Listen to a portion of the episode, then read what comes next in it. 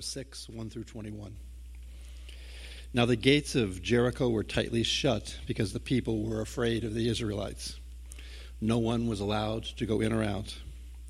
But the Lord said to Joshua, I have given you Jericho, its king, and all its mighty warriors. Your entire army is to march around the city once a day for six days. Seven priests will walk ahead with the ark, each carrying a ram's horn. On the seventh day, you are to march around the city seven times, with the priests blowing the horns. When you hear the priests, the priests give one long blast of the horns, have all the people give a mighty shout. Then the walls of the city will collapse, and the people can charge straight into the city. So Joshua called together the priests and said, Take up the Ark of the Covenant and assign seven priests to walk in front of it, each carrying a ram's horn. Then he gave orders to the people March around the city, and the armed men will lead the way in front of the ark of the Lord. After Joshua spoke to the people, the seven priests with the ram's horns marched, started marching in the presence of the Lord, blowing the horns as they marched. And the priests carrying the ark of the Lord's covenant followed behind them. Armed guards marched both in front of the priests and behind the ark with the priests continuously blowing the horns. Do not shout, do not even talk, Joshua commanded. Not a single word from you until I tell you to shout. Then shout. So the ark of the Lord was carried around the city once that day, and then everyone returned to spend the night in the camp. Joshua got up early the next morning, and the priests again carried the ark of the Lord. The seven priests with the ram's horns marched in front of the ark of the Lord, blowing their horns. Armed guards marched both in front of the priests with the horns and behind the ark of the Lord. All this time the priests were sounding their horns. On the second day, they marched around the city once and returned to the camp. They followed this pattern for six days. On the seventh day, the Israelites got up at dawn and marched around the city as they had done before. But this time they went around the city seven times. The seventh time around, as the priest sounded the long blast of the horns, Joshua commanded the people, Shout, for the Lord has given us the city. The city and everything in it must be completely destroyed as an offering to the Lord. Only Rahab the prostitute and the others in her house will be spared, for she protected our spies. Do not take any of the things set apart for destruction, or you yourself will, will be completely destroyed and you will bring trouble on all Israel. Everything made from silver, gold, bronze, or iron is sacred to the Lord and must be brought into his treasury. When the people heard the sound of the horns, they shouted as loud they could. Suddenly, the walls of Jericho collapsed, and the Israelites charged straight into the city from every side and captured it. They completely destroyed everything in it men and women, young and old, cattle, sheep, donkeys everything. Amen. A couple of years ago, in our home, our garbage disposal decided to go kaput. And so Jay and I, in an effort to try and be conservative and save money, we thought, well, we'll just go buy one and we'll put it in ourselves. And so we got our instructions and we watched some YouTube videos on how to do it. And so we did all the work, we did it, and we got it in, we installed it, we turned it on, and it worked. And we were so excited. We were patting ourselves on the back. Look at us. We followed the instructions and we got it to work. And then a couple of days later, we went to use our dishwasher, and our dishwasher wasn't working. I went to open it, and it was still filled with water. The water wasn't draining out.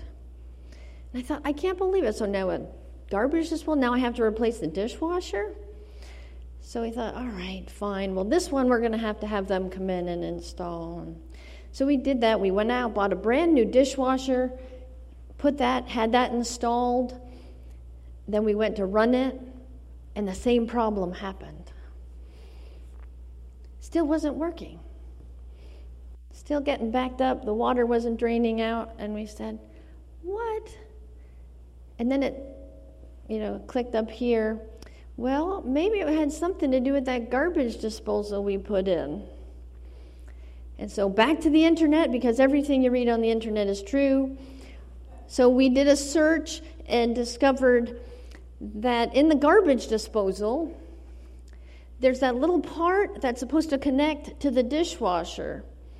And in there is a little piece of plastic that you're supposed to knock out. And we didn't know that. So we just knocked that out, and voila, the dishwasher worked. But we didn't really need to replace that other one. The other one was working fine. Our problem was that we didn't follow the instructions completely. Because instructions are important, instructions matter. We've been in a series called Life Lessons, studying the book of Joshua, looking at Joshua's life, the experience of the Israelites, and seeing what the lesson is for us. In chapter 1, we learn to be strong and courageous. We learn that the Lord's promises never to leave us, never to forsake us. His promises are real and trustworthy because He is faithful. In chapter 2, we looked at Rahab. She taught us to believe by faith no matter what our past was trying to dictate to our future. Because when we believe by faith, God writes a new story for us. In chapter 3, we looked at the Israelites crossing the Jordan, and we learned to have a heart to follow, to see where God is going and go after Him. You see, the Israelites were charged with following the Ark of the Covenant into the Jordan River, and that was their focus. Follow the Lord. Follow the Lord. Because when we follow in God's will, that's when we see great things. That's when we see miraculous things.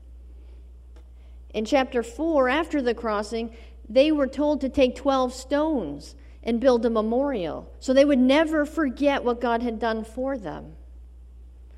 The lesson was to remember all that the Lord has done for us. Then last week in chapter 5, we could sum it up in saying, no pain, no gain. Because if we want to experience the blessing, sometimes we need to experience the pain first. But after the pain comes the healing.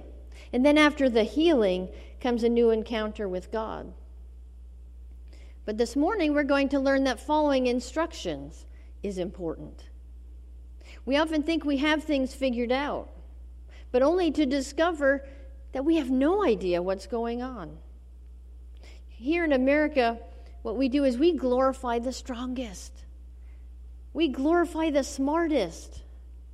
The American dream, in many ways, is built upon becoming the biggest and the richest and the best in your field. You can do anything and be rewarded for your ability. James Truslow Adams, he was the man who coined the term the American dream. And this is how he defined it The American dream is where each man and woman shall be able to attain to the fullest stature of which they are innately capable and be recognized by others for what they are.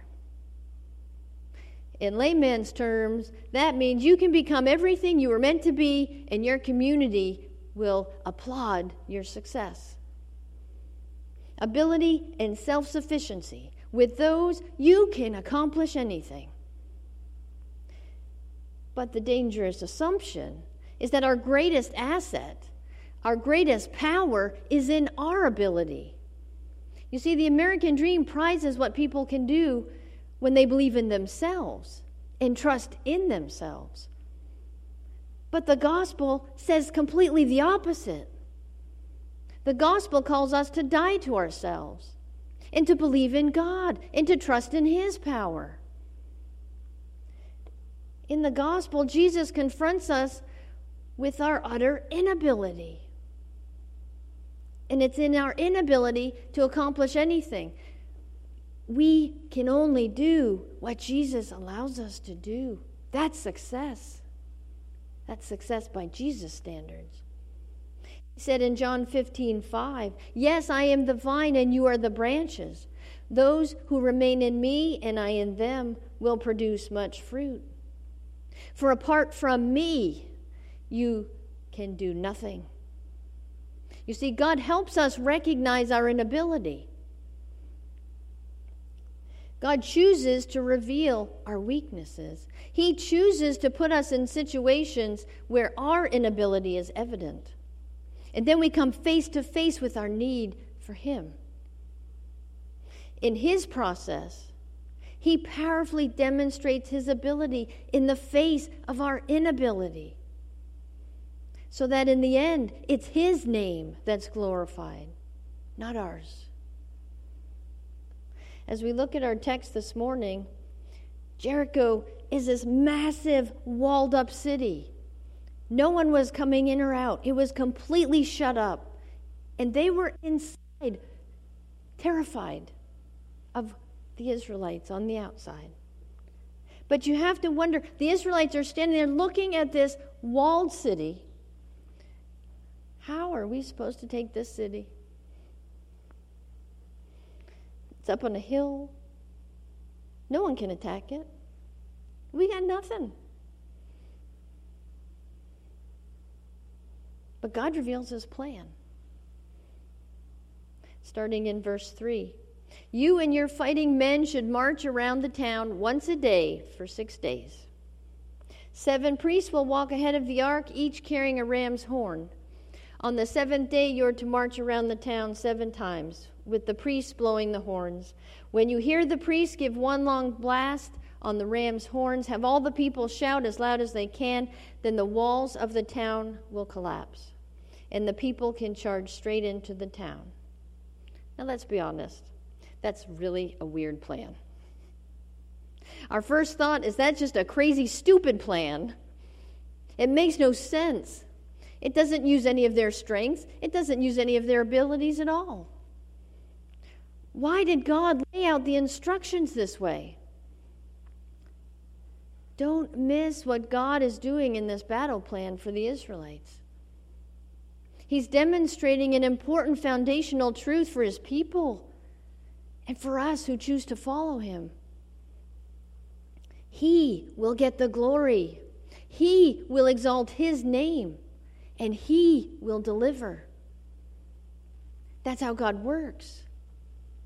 He puts his people in positions where they're desperate for his power. And then he shows his provisions in ways that display his greatness. You see, when the Israelites stand in the rubble of Jericho, they will realize that only God could have done it. Which brings us to an important question are we dependent upon ourselves? Are we dependent on our abilities to do things? Or are we desperate to see God's Spirit at work? You see, in society, we have a structure that succeeds in the work world. Work hard, demonstrate ingenuity, self promotion, align yourself with powerful people, network socially, and get noticed. Get ahead, fawn over those important people, use people if necessary, and you'll be successful. Unfortunately, sometimes we bring that structure into the church and we try running the church like a business. We have fooled ourselves into thinking that we just have to have a nice building. Oh, if we just have great worship, if we just have a great speaker up there, or a great children's program. If we just have those things, then the people will come. But with that mentality, we can build a church in our ability. Where's the power of God in that scenario? Where's our desperation for the power of God?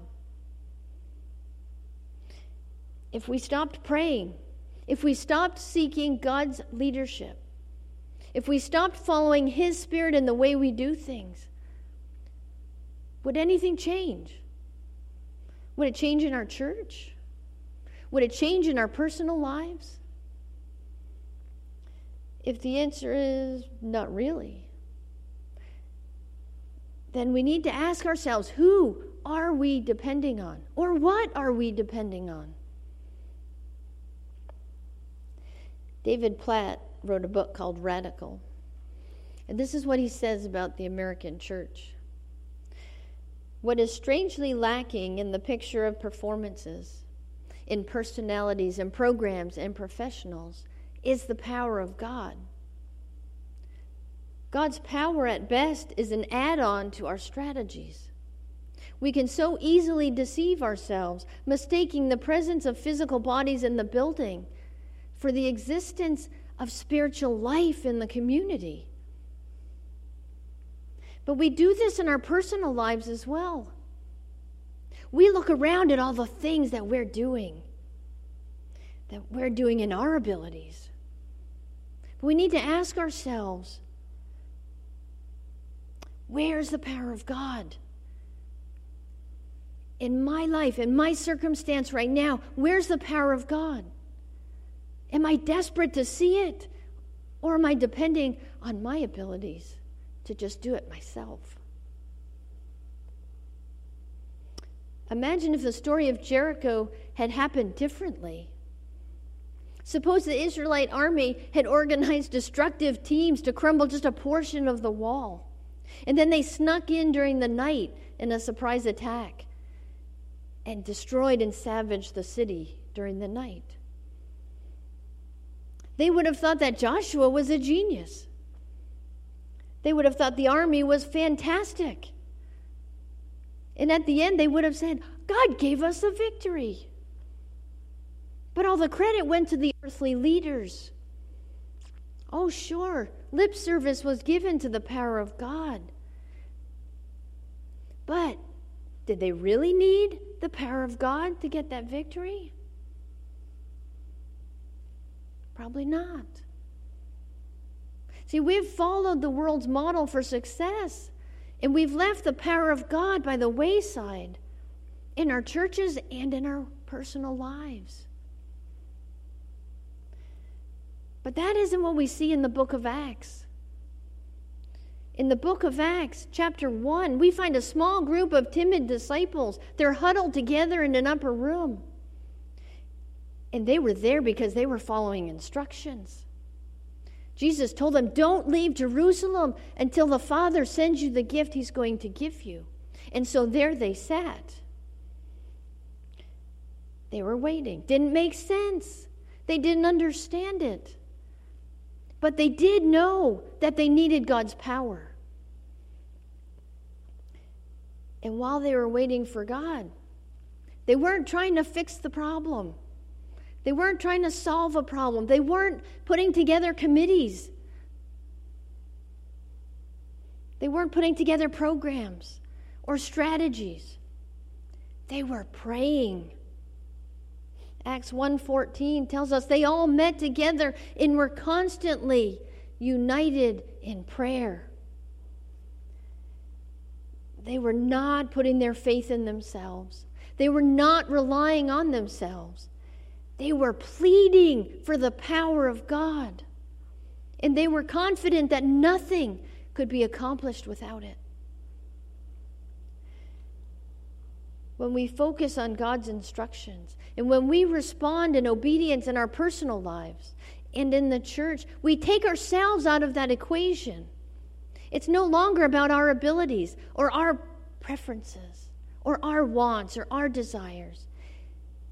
Suddenly, it becomes about our desperation for the power of God. Because following God's instructions matters. Remember Rahab, the prostitute from chapter 2. She was obedient to God and protected the Israelite spies. And then she was even obedient to tie the red cord in her window and bring her whole family into her home so that they would all be spared. And then, so after the walls of Jericho fall, Joshua says this to the two spies Keep your promise, go to the prostitute's house and bring her out, along with her family. The men who had been spies went in and brought out Rahab, her father, mother, brothers, and all the other relatives who were with her. They moved her whole family to a safe place near the camp of Israel. Then the Israelites burned the town and everything in it. Only the things made from silver, gold, bronze, and iron were kept for the treasury of the Lord's house. Joshua spared Rahab the prostitute and her relatives who were with her in the house because she had hidden the spies Joshua sent to Jericho. And she lives among the Israelites to this day. In fact, she was given the honor of being in the family tree of Jesus. You see, in her inabilities, she was desperate for the power of God. So she responded in obedience to God's instructions, and she was delivered. And her and her whole family were saved from destruction. But let's contrast, contrast that with a man who disregarded God's instructions. Remember what was said do not take any of the things set apart for destruction, or you yourselves will be completely destroyed as chapter 7 in Joshua opens. But Israel violated the instructions about the things set apart for the Lord. A man named Achan had stolen some of these dedicated things. So the Lord was very angry with the Israelites. You see, Achan did things his way. He fulfills his wants and his desires. He completely disregards the Lord's instructions. He shows no sign and no desire to witness the power of God. And as a result, the nation loses a battle that should have been an easy one in the midst of God's power. When they lose this battle, it, it's a major blow to the Israelite psyche. It says the Israelites were paralyzed with fear at this turn of events. Their courage melted away. Then Achan and his whole family, they get stoned. Because obedience to God's instructions, it matters. You see, the message for us in the Battle of Jericho is about the power of God in our obedience. It's about our dependence upon Him, not ourselves. God loves keeping His promises. He loves answering prayers. He loves performing miracles and fulfilling dreams. That's who He is, and that's what He does. The greatest moments in life are those miraculous moments when our inability, our human impotence, intersects with God's omnipotence. And they intersect when we invite God to intervene, intervene in our circumstances through our obedience.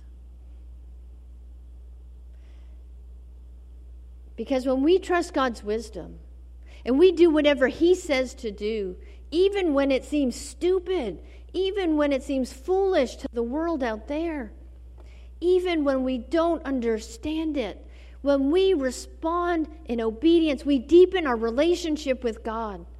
And that's when we experience His power. But our obedience to God, it's not merely out of duty, it's not merely out of obligation. Neither do we do it out of fear or compulsion. We obey God out of love.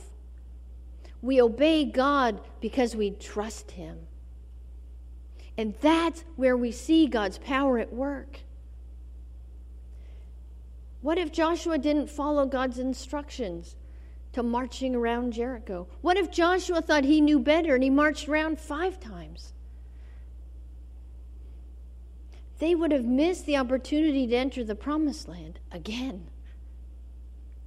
The greatest tragedy in the church and in the lives of believers is when we stand at the edge of God's promises, but we let fear or pride get in the way of our obedience. Obedience takes risks. when we step out in faith, we'll release God's power into our lives. Jesus said these words in John 15, starting in verse 9 I have loved you even as the Father has loved me. Remain in my love. When you obey my commandments, you remain in my love, just as I obey my Father's commandments and remain in his love. I have told you these things so that you will be filled with my joy. Yes, your joy will overflow. What are the things that are putting fear in your life? What is your struggle this morning? Whatever it is, it doesn't stand a chance when you follow God's instructions and obey His word. Because God is for you. There's no need to be afraid. Remember back to chapter 1, what the Lord said to Joshua be strong and courageous. Do not be terrified, for the Lord your God is with you wherever you go. All he said to him was, Joshua, follow my instructions, and in your obedience, you will see my power, and you'll see my glory on display. One final point as we finish up. When the people finished following the instructions of the Lord over those six days, on the seventh day, they responded with praise. The seventh time around, as the priests sounded the long blast on their horns, Joshua commanded the people, Shout, for the Lord has given you the town. And when the people heard the sound of the ram's horns, they shouted as loud as they could. Suddenly, the walls of Jericho collapsed. You see, there's power in the praise and worship of our Lord. We sing songs of praise and worship on Sunday morning because praise elevates us into His presence and His power. See, when we praise God, we lift Him up, we glorify Him. And when we praise God, His presence comes near us and all his power and his glory is released. Most importantly, when we praise the Lord, we're humbly acknowledging our complete dependence upon him. You see, really, God's plan for the Israelites to take Jericho, that was pure genius. Because as they followed his instructions, they were able to keep their focus fixed on the Lord and not on the difficult circumstances before them. Instead of complaining, instead of grumbling and giving the enemy a chance of defeating them, they were able to witness the power of God. Because the key to witnessing the power of God was not so much in following the great plan, but following the great God who made the great plan. That's what trips us up. When we focus only on the instructions, when we focus only on the plan and not on the great God behind them, then we fall back into looking at our abilities and not God's. Church, we serve a God who can do the undoable. We serve a God who makes the impossible possible. He's a miracle working God. But if we don't invite him into our circumstances and obey his instructions, we'll never see that power. But it begins with a question Am I depending upon my own abilities? Am I trying to fix it my way? Or am I desperately seeking the power of God? It's a question that we need to answer individually and corporately as a body of believers. In the days ahead, as God prepares us for the harvest in this community, He may ask us to do the instructions He gives us. They may be crazy, they may be foolish, they may sound stupid, and we may not understand them. But then we have to ask ourselves Is this what's going to glorify Him? Is this, if we follow His instruction, are we releasing the power of God to do His work? Remember, even in the beginning of Acts chapter 1, when the church was growing and growing and growing, it says, and the Lord grew their numbers. It had nothing to do with the power of the apostles, it had everything to do with the power of God behind them. And so, are we desperately seeking the power of God in our lives? Or are we still stuck in the, I can do it, I can do it myself, I'll fix it? Release it. Release it to the God who can do the undoable, He can do the impossible. Heavenly Father, thank you. Thank you for the stories that we read in your word, the stories that have lessons for us today, because your word is timeless. Lord, as we leave this place this morning, may we seek, be desperate for your power in our lives. May we lay aside our fears. May we lay aside our pride. Recognize our inability and recognize our complete dependence upon you. And Father, as we leave this place, May we be a light that shines for you.